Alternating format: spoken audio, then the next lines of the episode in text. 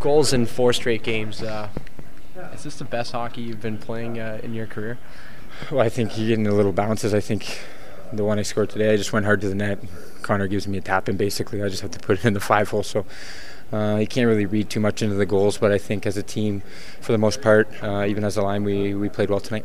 You're starting to just find ways to win.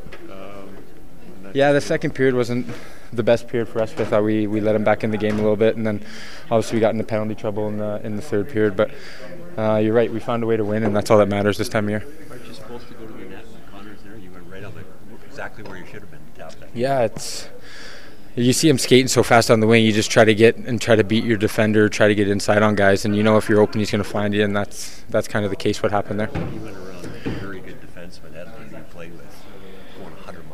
Yeah, exactly. As soon as you see that, you put your stick on the ice and you know it's coming.